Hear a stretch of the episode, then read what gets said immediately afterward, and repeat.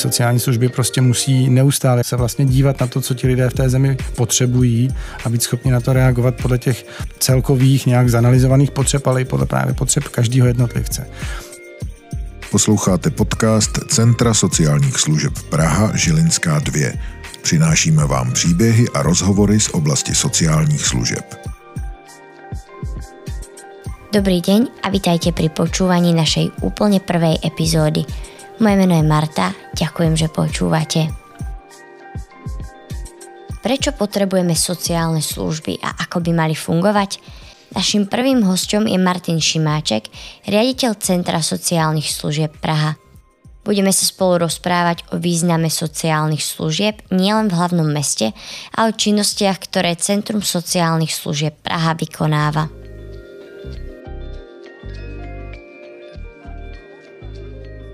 Dobrý deň. Dobrý den.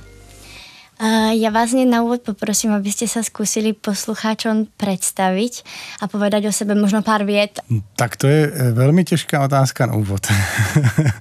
Eh, teď jsem vlastně eh, začal druhý, druhý rok, kdy vedu centrum a musím říct, že to je velikánská výzva, protože Centrum sociálních služeb Praha je veliká organizace, přímo zřizovaná magistrátem hlavního města a e, má velikánský úkol, protože tím, že je velkým poskytovatelem a poskytuje opravdu celou širokou škálu služeb, tak e, si myslím, že má velkou odpovědnost k lidem v Praze. E, není to jenom poskytovatel, který vymyslí, co by bylo zapotřebí dělat k nějaké třeba užej specifikované cílové skupině, k nějaké vybrané cílové skupině, ale centrum by mělo hledět na potřeby všech Pražanů a vlastně být neustále připraveno na to reagovat.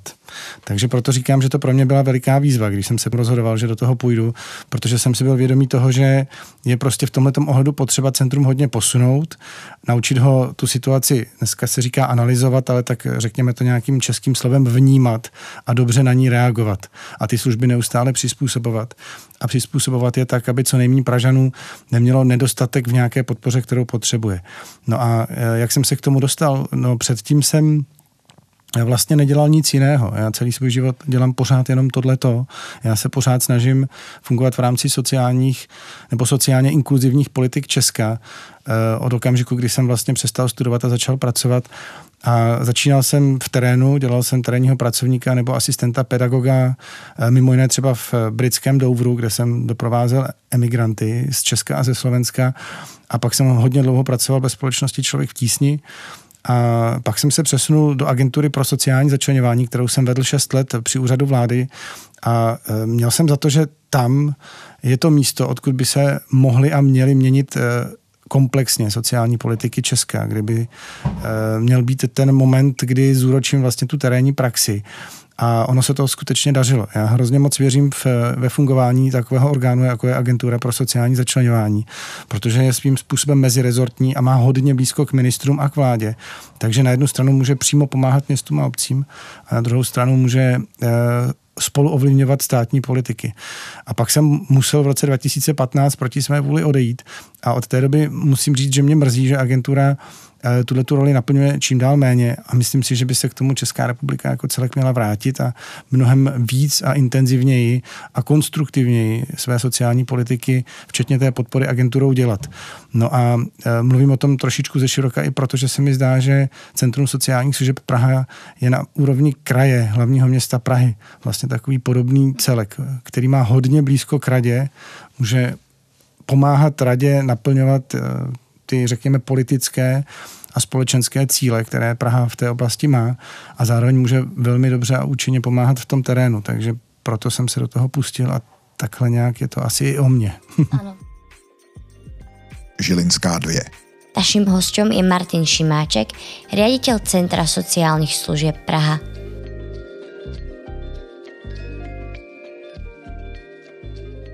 Nedávno um, som sa rozprávala s jedným pánom, úplne náhodou sme sa začali baviť o sociálnych službách a on mi vlastne oznámil, že podľa neho sociálne služby nie sú potrebné a vlastne v ne neverí, pretože on si myslí, že že by o každého jedného človeka v núdzi sa mala postarať či už jeho rodina, nejak blízky a podobne a že by štát mal naopak zabezpečiť nejaké pravidlá a tresty pre tých, ktorí sa takto nepostarajú o, o niekoho v núdzi. Uh, myslím, že rovno môžeme preskočiť takú tú úplne najzákladnejšiu chybu v tomto tvrdení, že nie každý niekoho má. Um, keby ale každý v ideálnom svete niekoho mal, prečo by to takto nemohlo fungovať a prečo vlastne potrebujeme nějakou sieť sociálních služieb? No já myslím, že potřebujeme oboje. My e, totiž e, na jedné straně skutečně potřebujeme, jak říkáte, jako velmi poctivě konstruovanou síť sociálních služeb, e, která tu bude opravdu pro každýho. A to včetně těch, kteří třeba někoho blízkého mají. Tam vůbec nemám a podle zákona to taky tak samozřejmě je. Být nějaká podmínka toho, že nejdřív mám, mám pomoci někdo blízký a teprve pak vám pomůžou sociální služby. To vůbec ne. Naopak, ty sociální služby prostě musí neustále, jak už jsem říkal na začátku, se vlastně dívat na to, co ti lidé v té zemi potřebují a být schopni na to reagovat podle těch eh, jednak, řekněme, celkových nějak zanalizovaných potřeb, ale i podle právě potřeb každého jednotlivce. Jenom vedle toho stojí eh, ten druhý princip té pomoci mezi blízkými, který klidně do toho systému sociálních služeb totiž může a musí vstupovat. Mě totiž trápí stejně jako spoustu dalších lidí, když, a teď na nějakým konkrétním příkladě, třeba mm, děti odloží své starší rodiče prostě proto, že už se o ně nechtějí starat, protože to je náročný a složitý, třeba protože se chtějí věnovat sami sobě. Já vím, že to třeba nemusí být pro ně příjemný, že to znamená, že musí oželet nějaký svoje věci, svoji dovolenou, hmm. svoje mm, chuti cestovat a podobně a chvilku se věnovat někomu, kdo potřebuje pomoc a třeba ji potřebuje 24-7. Ale e, tam taky začíná soudržnost naší společnosti a schopnost a ochota si pomáhat jako nějaký základní princip, na kterých prostě ta naše společnost stojí. Takže eh, ano, lidé si musí pomáhat i právě v tom bezprostředním okolí, v té rodině a nejenom v rodině, i mezi přáteli. A sociální služby by to měly povzbuzovat. Aby ti potřební, aby ti, kteří potřebují sociální službu, nemuseli být zavřeni, zavřeni někde v ústavech, aby nemuseli uh, fungovat v nějakých izolovaných jednotkách, ale aby právě i ti eh, neformální pečující třeba pomáhali těmhle těm, kteří potřebují nějakou intenzivní pomoc a neobejdou se bez ní se zase vracet do společnosti. A tam se začíná ten sektor profesionálních sociálních služeb prolínat s tou ano podporou a pomocí těch nejbližších a ti za to klidně mají být odměněni. To je i princip třeba pěstounství. To znamená, že ta sociální služba prostě využívá přirozené kapacity v té společnosti a vlastně to dobře kombinuje, včetně třeba, i dobrovolnictví.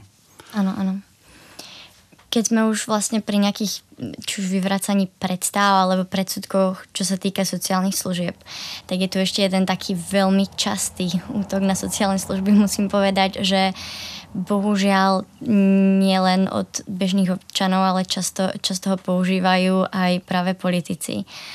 Um, a to je, že vlastne sociálne služby um, takto, že osoby, napríklad osoby bezdomova, alebo napríklad aj úplne bežné rodiny, ktoré sú nejakým spôsobom odkázané na pomoc štátu, sú akýsi príživníci alebo niekto, kto sa dostatočne nesnaží a o koho sa vlastne potom musí starať tá spoločnosť, ktorá sa snaží a prečo by to mala robiť. Um, viete trošku niečo povedať k tomuto a teda ako to je a že či sú naozaj sociálne služby len pre niekoho, kto sa, kto sa nesnaží pomôcť si sám, alebo ako to teda vlastne je? E, princip zásluhovosti, o kterém se často mluví, často ho používají politici, je úplně mimo. Ten jako v sociálních službách nebo v sociálních politikách prostě nemá co dělat.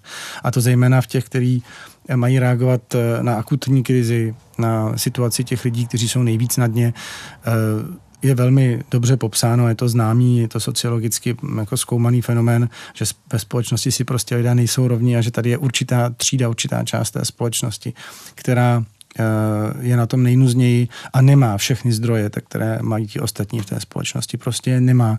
Ať už se to týká základních eh, potřeb, jako je bydlení, anebo potom i zaměstnání a třeba nějaké kariéry a dalšího eh, jako sebeuspokojení nebo sebe naplnění.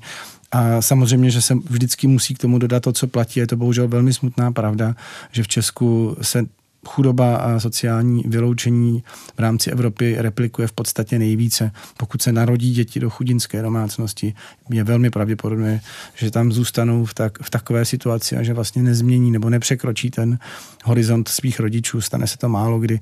Neexistují politiky, které by pomáhaly eh, dostatečně dobře těmhle lidem překonávat, nebo tímhle dětem a mladým lidem překonávat ty handicapy, které vlastně od začátku mají. A pro ostatní je to taky nevýhodný, že to neumíme a neděláme dost dobře, protože co si budeme povídat, prostě pro žádnou společnost není fajn, když je tam příliš, příliš široká část eh, té společnosti, která je v nějaké beznadějné situaci, která si sama svými silami neumí pomoct a která třeba i nepřispívá, a teď kodně pojďme na argumenty té druhé strany, nebo hmm. druhé strany těch, kteří v tom chtějí vidět ten princip zásluhovosti, ani nepřispívá ekonomicky nebo makroekonomicky z hlediska nějakých daní a výstupu jejich práce. To taky přeci není v pořádku. No a e, pojďme to zase zpátky vrátit a političtit. E, je hrozně složitý ten princip zásluhovosti e, přeříkávat tváří tvář nějakému malému dítěti nebo školákovi, dívat se mu do očí a říkat mu Mm-mm. ty prostě nebudeš mít dávky pomoci ve hmotné nouzi, protože tě rodiče neposílali x hodin do školy, takže nebudeš bydlet, protože si to nezasloužil. Žilinská 2. Naším hostem je Martin Šimáček, riaditeľ Centra sociálnych služieb Praha.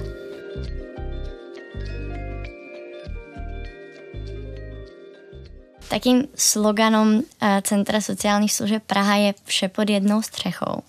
Čo sa pod tou střechou vlastně všetko nachádza?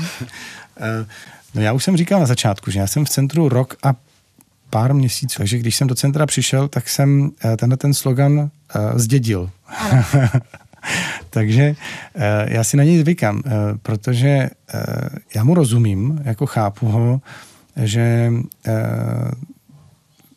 by mohl symbolizovat to, že vlastně u nás v Centru sociálních služeb je celá široká škála služeb a že vlastně když tam přijde potřebný člověk, Pražan, kdokoliv, kdo si myslí, že mu můžeme pomoci, tak by tam měl najít všechno. On tam úplně všechno nenajde, protože samozřejmě spoustu služeb e, neposkytujeme, těch služeb je obrovské množství a my jich přeci jen poskytujeme sice velmi mnoho, ale ne úplně všechny. Ale umíme poradit, kde se ty služby nacházejí. Máme k tomu i speciální sociální poradnu a umí to i ostatní eh, služby prostě pomoci nebo nasměrovat toho, kdo potřebuje nějakou pomoc i mimo to, co poskytujeme my sami. Takže tak já si rozumím tomu, vše pod jednou střechou, eh, ale zároveň platí, co jsem říkal na začátku, no, že si myslím, že Centrum sociálních služeb má ty služby dělat eh, velmi intenzivně, poskytovat je přímo klientům, lidem a zároveň eh, vlastně neustále sledovat, eh, jestli ty služby skutečně těm potřebám odpovídají, a to nejenom ty naše, ale vůbec všechny na území hlavního města.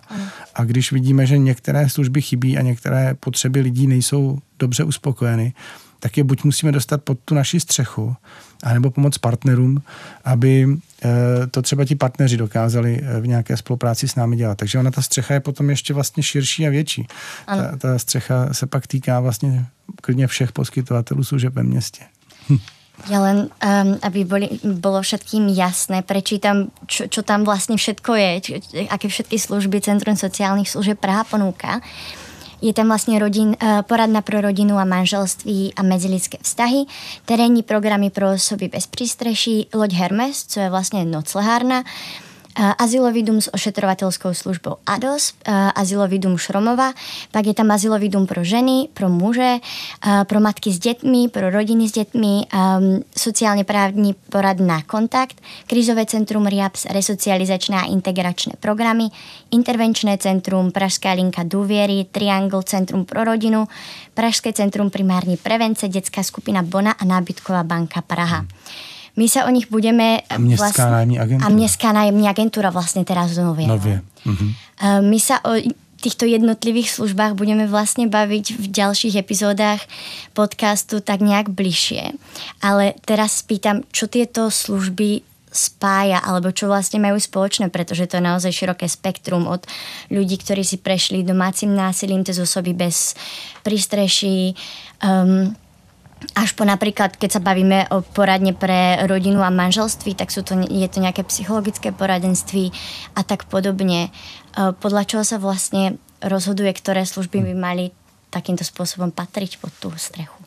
No, já na to nedokážu odpovědět úplně, protože Centrum mm-hmm. je poměrně letitá organizace a tak, jak si uh, o ní člověk ty informace sbírá, když je ještě venku a pak, když je i uvnitř a už to začne uh, sledovat uh, jako ten zodpovědný za ten rozvoj, tak ze všech těch informací na mě vyskakuje, že ne vždycky na začátku nebo v průběhu fungování centra zatím, které služby centrum bude poskytovat, byla koncepce. Mm-hmm. To je něco, co nás teď čeká. My budeme muset určitě Eh, a to souvisí s tím, co už jsem říkal. Eh, víc než dřív se to v centru dělalo, eh, mapovat, jestli ty konkrétní služby, které poskytujeme, skutečně odpovídají tomu, co Pražané potřebují. Ale přeci jen abych se vrátil k té vaší otázce, si myslím, že ty služby v centru jsou poskládané dobře. My jsme za poslední rok některé přidali, a právě proto, právě proto, že vlastně tam byla velikánská potřeba, byla tam nějaká pobídka z magistrátu, byly tam úkoly, které nám vlastně rada a zastupitelstvo přidělili, ale bylo to velmi logický, protože to souviselo i s tím, že zrovna současný vedení magistrátu, a to jsem velmi rád, vůbec není lhostejný k některým jako extrémním problémům, jako je třeba nedostupnost bydlení, sociální vyloučení, to, že spousty rodin s dětmi jsou na ubytovnách v nějakém podstandardu, spousty lidí jsou na ulici a nemají vůbec žádnou šanci se z té ulice dostat. Spousty lidí jsou, řekněme, v psychosociální krizi, potřebují nějakou psychologickou nebo psychiatrickou pomoc, častokrát i právě v úzké návaznosti na nějaké jako ne, ne, příšerné sociálně ekonomické podmínky. A magistrát eh, to vidí a vlastně povzbudil centrum k tomu, aby určité služby do té mozaiky doplnilo. Takže proto vznikla nábytková banka. Při zabydlování lidí, kteří přicházejí ať už eh, například z ústavů nebo z nějakých ubytoven, rodiny s dětmi, anebo dokonce lidé bezdomova, tak při zabydlování teď pomáháme nábytkovou bankou.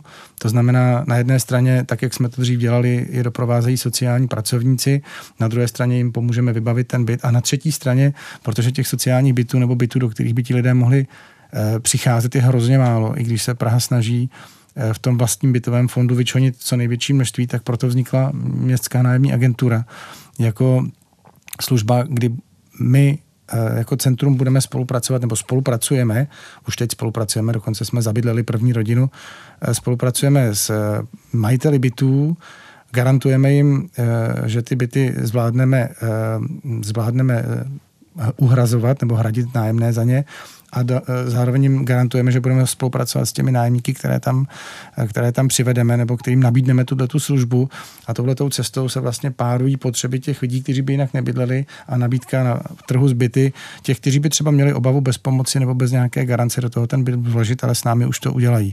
Takže touhle cestou věříme, že se dá výrazně, výrazně posunout ten jeden z největších problémů a to je nedostupnost bydlení.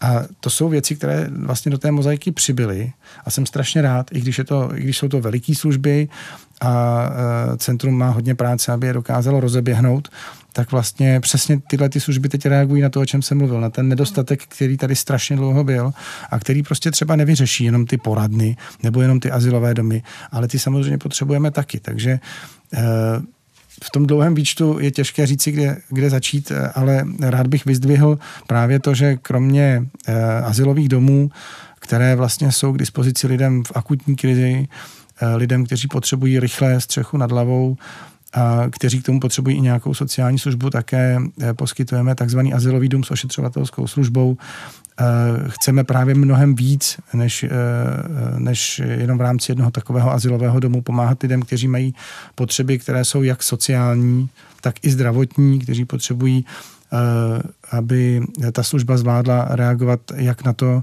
že jsou na tom socioekonomicky špatně, tak na to, že prostě zdravotně strádají ať už chronicky, anebo i nějakou akutní nemocí. A taky samozřejmě, a to je velmi důležité, pokud že trápí psychické zdraví nebo psychické potíže. No a to bychom se mohli dostat i eh, ke krizovému centru RIAPS, které je vlastně centrum, které pomáhá lidem v akutní psychické nebo psychiatrické krizi. Je to krizové centrum. A teď, když o tom mluvím, tak už asi posluchači začínají eh, jako vnímat, jak strašně důležitý je všechny ty služby do sebe provázat. Ano. A eh, proto budeme mnohem víc než dřív propojovat tyhle ty jednotlivé služby do celku, aby uprostřed toho všeho stál ten člověk a ty služby kolem něho mu dokázali pomoci ve všech těch, ve všech těch oblastech, protože jenom za těchto těch okolností se bude dařit těm lidem uspokojit tu potřebu tak, aby třeba už, aby tu službu už třeba tolik nepotřebovali. A to je jedna, jeden z důležitých principů sociálních služeb. Takhle vlastně o tom mluvíme od začátku, že tady mají být k dispozici eh, v okamžiku, kdy to ten člověk, ten občan potřebuje a nemají si ho tam tak nějak schovat pro sebe a navždy ho tam udržet, protože to je třeba drahý a, a, a takhle by těch lidí, těch klientů přibývalo a no, asi by to úplně nefungovalo. Ale mají se pokusit, pokud ten člověk tu kapacitu má, Eh, ho posunout někam dál, aby i on v tom životě už pak třeba tu službu tolik nepotřeboval. A to my teď v centru hodně děláme, že provazujeme ty služby, jak jste všechny vyjmenovala, do nějakého funkčního celku. A vlastně se provazují i ty, které zdánlivě na první pohled nevypadají, že spolu mají mnoho společného, protože přeci jen mají. Ono to je docela, eh, ono to je docela provázané eh, v těch situacích těch klientů. Áno, takže aby som to vlastne zhrnula, tak jednoducho tie služby mali byť vystavené tak, aby jednotlivé služby pokrývali všetky možné problémy a nějak komplexně řešili tu situaci. Přesně tak, Mitra. Já to si myslím, že už můžu i prozradit, protože já mám rád, když se o věcech mluví dost eh, jako jasně a, a od začátku se to moc neskrývá. My třeba teď nějaký čas pracujeme na tom, aby vznikl tým v rámci terénních programů. To je taková služba, která v našem pojetí je hodně zaměřena na lidi bezdomová, ale samozřejmě jiní poskytovatelé terénní programy poskytují i celé řadě dalších cílových skupin i lidem, kteří jsou třeba ve vyloučených lokalitách a podobně. Eh, a my ten terénní program se snažíme v tuhle chvíli rozvinout eh, tak, aby byl schopný určitého, říká se tomu case managementu, to znamená spolupráce právě různých služeb, ať už to budou služby centra nebo některých dalších poskytovatelů a i toho zdravotního sektoru.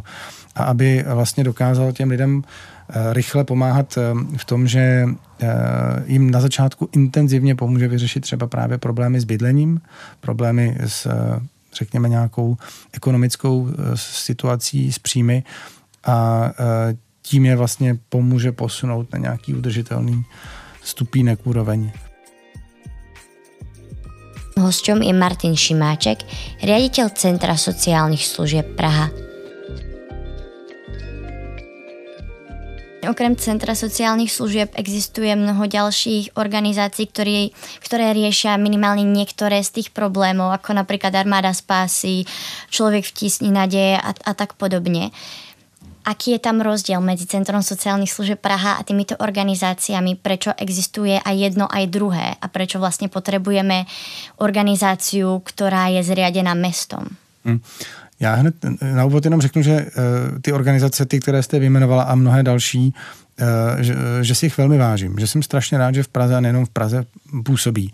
Že dělají jako mimořádně důležitou práci a že vlastně bez nich se Česko neobejde.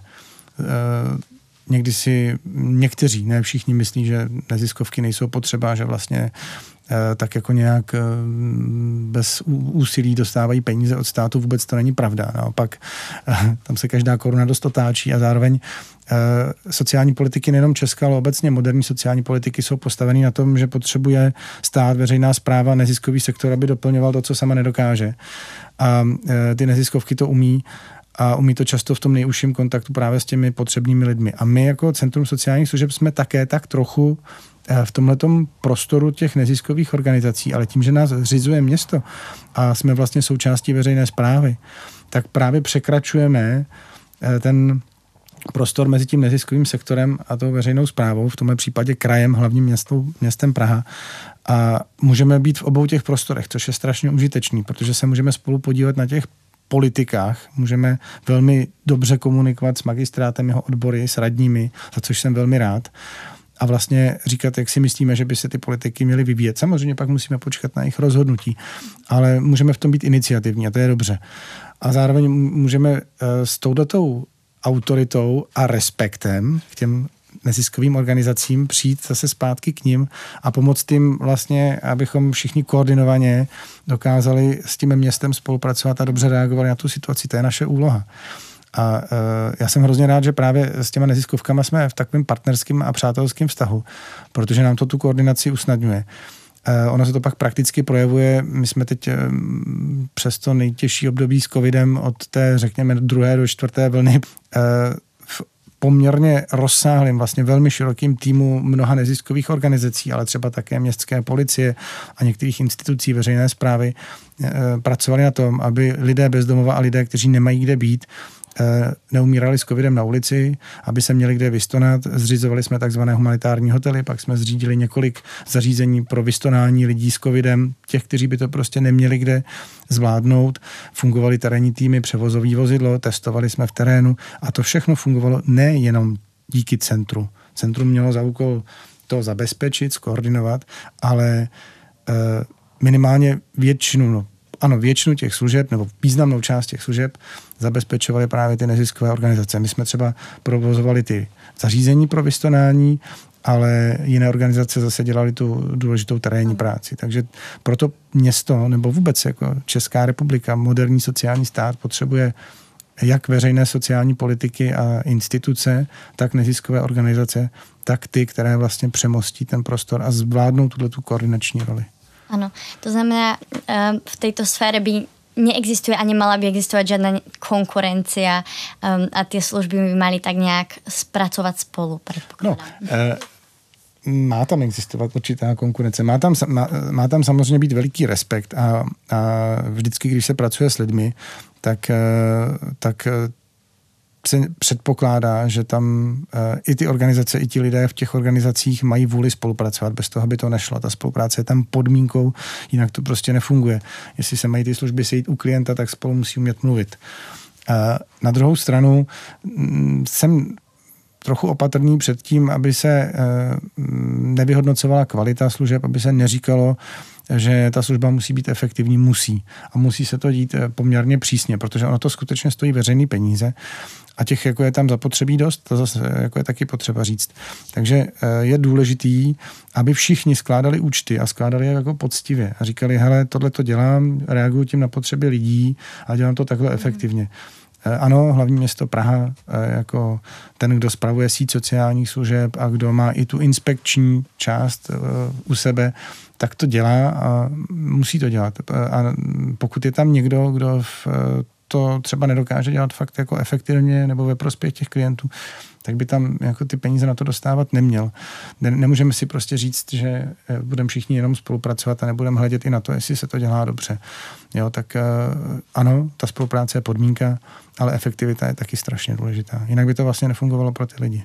Ano. Ja sa trošku vrátim vlastne ku covidu a k celej tej situácii. Okrem toho, že vznikli humanitárne hotely a covid hotely a podobne, um, tak v rámci toho širokého spektra služeb, ktoré Centrum sociálnych služeb Praha ponúka, si myslím, že tam boli asi aj iné komplikácie, či už sa bavíme o psychickom zdraví ľudí um, alebo väčšom priestore pre nejaké domáce násilie v momente, keď sú všetci zavretí doma. To isté um, Centrum sociálnych služeb Praha sa venuje aj deťom. Boli tam nejaké iné problémy alebo teda vzhľadom k tomu, že sociálni pracovníci boli reálne v prvých líniách, pri, prihľadalo sa na to, že je to dôležitá časť? Hm. Já myslím, že tady, eh, že, že COVID ukázal, eh, jak strašně důležitý je, aby sociální služby byly vnímané jako taky prvoliniové služby protože eh, možná si posluchači vzpomenou v prvním, při první vlně ministerstvo práce rozhodlo o tom, že část preventivních služeb nebude provozována. V podstatě nařídilo jejich uzavření. A to byl strašný malér, eh, protože tehdy eh, se dělo přesně to, o čem vy mluvíte. Preventivní služby nejsou, jak to tehdy i řekla ministrině, jenom nějaké volnočasové aktivity.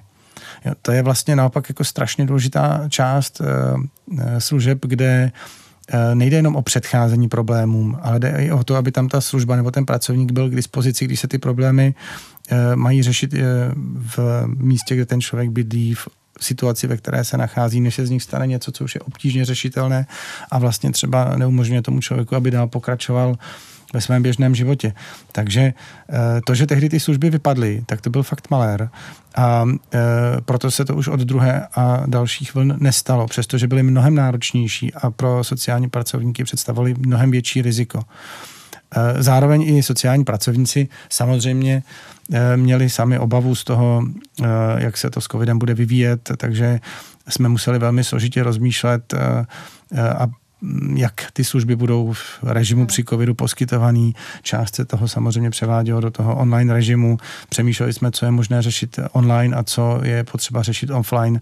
A samozřejmě jsme museli přihlížet i k tomu, že každý sociální pracovník má svoji motivaci a někteří do toho šli po hlavě a tam byly desítky až, až stovky příběhů, kdy, jsem, kdy se tajil dech, kdy prostě bylo vidět, že ti lidé se navléknou do toho munduru a e, bez ohledu na to, co to představuje pro riziko pro ně, respektive bez ohledu samozřejmě v zabezpečení nějaké e, nějaké, e, nějaké eliminace rizik. My jsme jim poskytli veškeré pomůcky, zázemí, ochranné pomůcky, proškolili jsme je, to já nechci říct, že ne.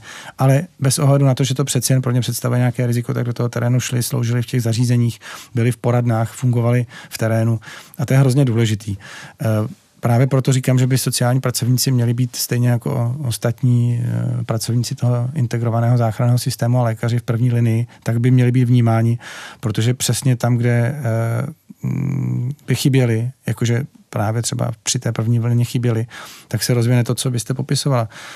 Ano, víme, že prostě domácí násilí ve statistikách nevykazuje nějaké výrazné nárůsty, ale z těch kazuistik vidíme, že když se ta rodina sevře do nějakého uzavřeného prostoru a jsou tam patologie, tak se v tom okamžiku zmnoží a těm lidem je tam hůř a násilník je agresivnější, protože prostě nemá, kde by fungoval s tou agresí jinde.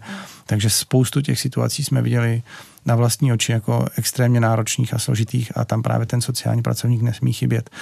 Jsem rád, že máme v té škále intervenční centrum a je to vlastně klíčová služba k tomu, abychom v těch situacích dokázali reagovat, ale zase navázaně na spoustu dalších.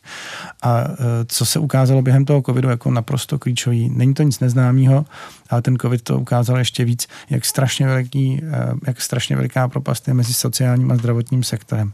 A jak vlastně většina těch lidí nakonec, pokud teď mluvím o těch případech, kdy se třeba propadnou až na ulici, vlastně se neobejde bez pomoci obou z nich. Ano. Potřebují i tu zdravotní, i tu sociální pomoc. My jsme to při covidu dokázali udělat, eh, řekl bych, intenzivněji než před ním. To znamená, ty naše týmy byly mnohem víc připravený reagovat i na ty zdravotní potíže. Dokázali jsme provázat služby různých poskytovatelů, provázal se i drogový terén, drog, poskytovatelé adiktologických služeb s těmi ostatními terénními a dokázali zabezpečovat i psychické a psychiatrické potřeby těch lidí. Dokázali jsme eh, v těch zařízeních pro vystonání lidí z covidu zabezpečovat i zdravotní potřeby a měli jsme tam mnohem víc té zdravotní podpory, než než eh, je běžné. Někde na samé hraně legislativy, někdy možná až i za ní. A e, říkám to prostě proto, že e, tady je jako veliká výzva, to nám ten covid ukázal, že se ten prostor nesmí vyklidit, ale naopak si říct, co dobrého jsme tam vlastně dokázali v tom zdravotně sociálním pomezí zajistit a udělat všechno pro to, aby to pokračovalo. To nám ten covid ukázal a je to velký úkol teď pro ty následující měsíce a roky. Žilinská 2. Naším hostom je Martin Šimáček, riaditeľ Centra sociálnych služieb Praha. Centrum sociálnych služieb Praha nedávno znižovalo Prahy.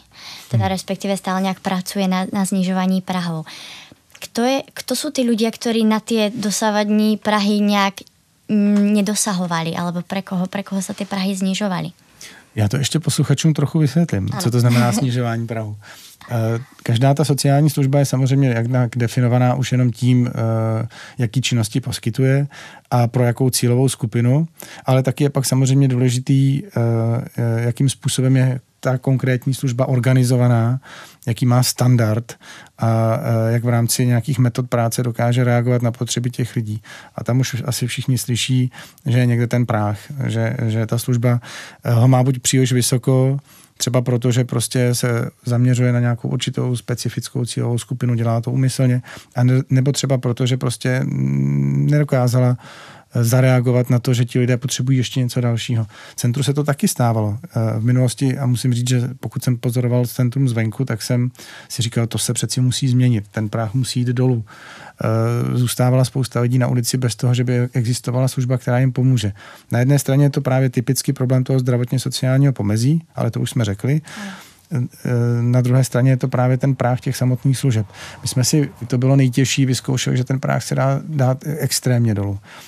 Dokázali jsme se postarat o lidi, kteří byli na ulici s covidem a přitom jsou třeba závislí na drogách a přitom ještě mají nějaké další psychiatrické problémy, to znamená, mají tu takzvanou duální diagnózu a přitom měli třeba ještě akutní onemocnění. A o tyhle ty všechny lidi jsme se museli dokázat postarat. Ten práh v tu chvíli ležel extrémně nízko. Někteří z nich byli třeba na té už vámi zmiňované lodi Hermes. Pro jiné jsme otevřeli na zařízení. A uh, my teď musíme udělat všechno pro to, aby jsme uh, si zmapovali a děláme to. Uh, co to znamenalo, když ten práh byl takhle nízonko a co potřebujeme pro to, abychom, abychom ho tam udrželi. Nevíme, kolik ještě bude covidu, budeme doufat, že ne tolik, ale už teď víme, že uh, ten práh má ležet nějak nízko. A uh, zároveň to děláme v těch sociálních službách na, řekněme, střední a dlouhý čas. Děláme to strategicky. Začali jsme například u asilových domů. Je to služba, která tady prostě fungovala už dříve, funguje nyní a ještě bude fungovat bez ohledu na zimu nebo na covid. A i u těchto těch služeb e, systematicky práh snižujeme. Chceme, aby jsme byli k dispozici vlastně univerzálně i pro ty, kteří právě mají nějaké přidružené problémy. To znamená, nejsou jenom v nějaké akutní sociální a ekonomické nouzi a bezbydlení, ale chceme právě zvládnout i to, že třeba mají psychiatrické potíže, že třeba jsou závislí na alkoholu nebo jiných omamných látkách, nealkoholových. Chceme to umět zabezpečit Eh, aby tíhle lidé prostě neměli nějaké umělé překážky k pomoci, protože tím bychom vlastně selhávali, kdybychom to neuměli. Jasně. Um, jsou nějaké, čo je vlastně také najťažšie na, na vašej práci, alebo jsou tam nějaké prekážky, které to robia ťažšie, napríklad, um, ja neviem, môžeme sa baviť o či už to predsudky, alebo to, že sa politici menia v určitých obdobiach. Um, čo, čo stiažuje vlastne to, aby sa sociálne služby vyvíjali tak rýchlo, ako by sa mali? Je toho dost, zároveň ale, eh, a to chci říct na úvod, platí, že kdo z poskytovatelů má zájem eh, to dělat dobře a dívat se na to, co lidi potřebují, tak může. Ta naše legislativa není zase tak špatná. Našli bychom v ní jako nějaké mouchy, to je jasný, ale zákon o sociálních službách nás prostě nějak drží Eh, asi nepojeme teď do niancí, tím bychom asi posluchače trochu znudili. A zároveň eh, ne, nedá se nic dělat, ale za posledních několik let eh, financování sociálních služeb výrazně poskočilo nahoru oproti předchozím letům. Samozřejmě, že prostě peněz v tomhle sektoru je vždycky potřeba co nejvíc a teď nás ještě čeká nějaká možnost doplnění ze evropských sociálních fondů a je to dobře. Lidé na ně často žehrají, někdy jsou zneužívány, ale třeba v tom našem sektoru často slouží velmi dobře. Takže na jedné straně by to mohla být legislativa, ale uh, úplně nutně to tak není. Na druhé straně by to mohly být peníze, ale v současné době to tak úplně není. Mm. I když teď po covidu samozřejmě s přicházející makroekonomickou krizí, která prostě nějaké rozměry mít bude, se dá očekávat, že i těch, služeb, i těch peněz do služeb může být míň. Ale co asi nejvíc škodí, eh, jsou jako nekompetentní zásahy politiků do některých základních systémů sociální ochrany. Teď mám mysli třeba systém pomoci ve hmotné nouzi a pak taky jejich populismus. Tak ještě k tomu prvnímu Senát schválil další novelu zákona o pomoci ve hmotné nouzi, která exekuje dávky lidem, kteří spáchají přestupek, ale i jejich rodinným příslušníkům, takže dětem, anebo třeba matkám těch dětí, které ten přestupek nespáchali. Takže eh, když se podíváme do nějaké historie, tak vedle bezdoplatkových zón, kterých už je více než 100, ve kterých lidé nemají nárok na dávku, přibyde ještě exekuce dávek a takových zmetků v té legislativě je strašně moc. Takhle se znepřístupňuje základní pomoc, takže takhle narůstají počty potřebných, kteří potom skončí v sociálních službách.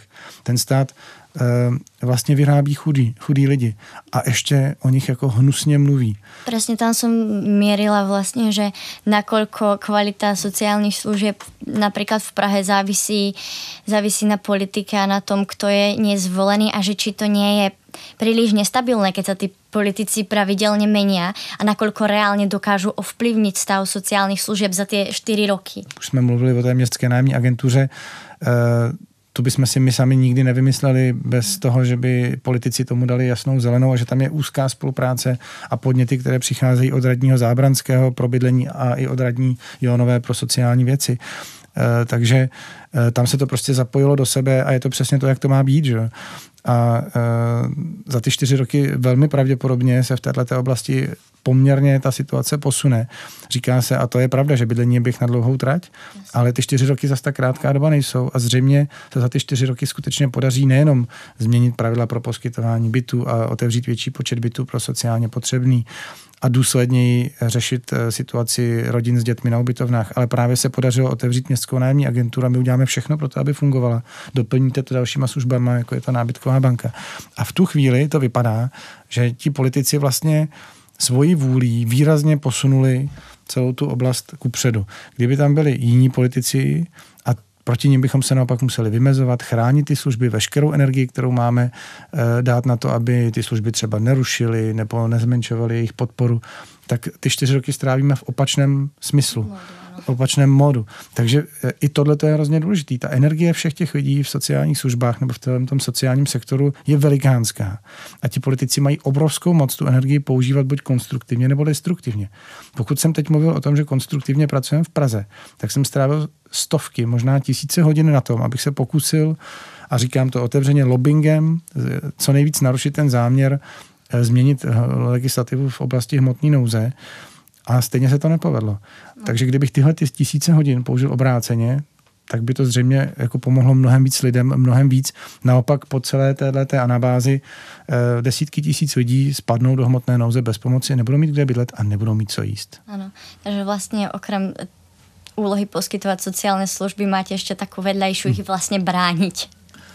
To souvisí s tím, co jsem říkal na začátku. Já si myslím, že eh, je to úkol i pro Centrum sociálních služeb Praha, ale takhle jsem ten úkol přijal i pro sebe, ano. že když už člověk eh, se v nějakou chvíli eh, vlastně namočí ve všech těch úrovních a má nějaký poznání z té úrovně poskytovatelský, z toho terénu a pak i z té úrovně systémový, jak jsem už mluvil třeba i o té agentuře, Eh, pro sociální začlenování, tak musí dělat všechno pro to, aby to mezi sebou provázal, protože eh, od spodu vám přichází argumenty a znalost té situace a na vršku zase máte znalost a schopnost vlastně vstupovat do těch procesů v té veřejné správě. Ano. No.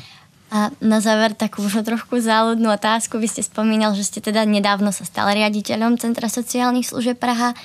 Máte nejaký cieľ, ktorý keby ste dosiahli, tak si môžete povedať, moja práca tu je hotová, toto som chcel dokázať v tejto úlohe? uh, Alebo možno nějaký nejbližší cíl, jak je příliš ťažké dať. Mám cíl, uh, určitě, je jich hodně. Uh, chci, aby centrum dělalo ty služby dobře. Eh, to znamená, eh, my fakt procházíme jednu po druhý společně s tím týmem. Jsem strašně vděčný za to, kolik eh, šikovných lidí do centra teď přichází. I jsem tam spoustu šikovných lidí už potkal, to je jasný.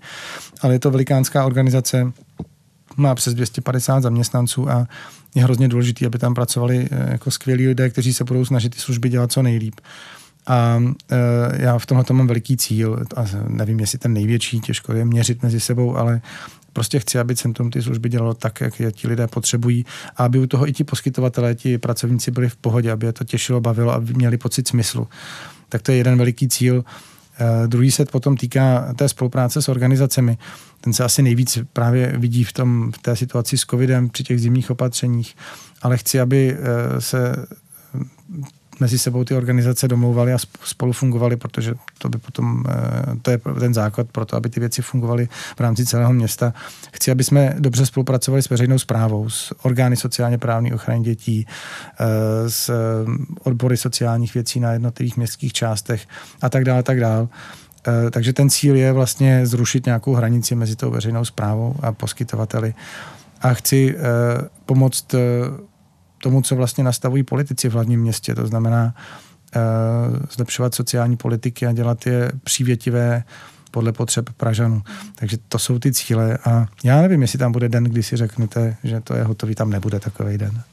Ja, ja som čakala takú odpoveď, preto vravím, že môže byť vlastne aj taký najbližší cieľ, ja si myslím, že je prirodzené, že človek jeden dosiahne a vlastne si tak priebežne stavia Nedosáhnu žádné. nějaké nové. Budou postupně všechny, jako když to dobře půjde a teď už doufám, že to tak jde, vidím to hrozně, to moc vidím na, na lidech u nás v týmu, eh, že se to děje dobře a že ti lidé prostě eh, na tomhle makají spolu se mnou. Je to hrozně hezký pohled na tu věc ale to se nikdy nezavře. To prostě eh, je nekonečný proces, akorát když si vždycky v každou chvíli vezmete do ruky foťák a vyfotíte to, tak přeci jen uvidíte, že před rokem to vypadalo takhle, teď to vypadá takhle a pak to zase třeba bude vypadat jinak. A nesmí to být jenom náhodný. Já hodně dám na to, čemu se v Česku taky dost vysmívá na, na, na strategické plánování, protože když si dobře zmapujete, co se děje teď, a na základě toho se dobře rozhodnete a pak uděláte správný kroky k tomu, co je potřeba, jak je potřeba na tu situaci reagovat, tak za rok ten snímek z toho fotoaparátu bude vypadat mnohem líp, protože ty služby budou v lepší kondici, protože to nebude dělaný náhodně, ale s nějakým rozmyslem. Pak to bude, pak ty cíle samozřejmě budou blíž, ale nebudou dosažený nikdy. Ano, myslím, že to je tak správně nastavené. Uh, za, mňa, za mňa sú to viac menej všetky otázky. Je niečo, čo by ste chceli dodať, čo si myslíte, že je dôležité povedať v Centre sociálnych služeb Praha? Já myslím, že jsme si toho hodně řekli. Ano. tak děkuju. Já děkujem krásně za... Žilinská 2. V ďalšej epizóde sa budeme rozprávať so známou českou osobnosťou s Ivou Freelingovou. Našou témou budú psychické problémy a krízové centrum RIAPS, ktoré Iva Freelingová v minulosti sama navštívila. Ďakujem, že ste nás počúvali a dovidenia na budúce.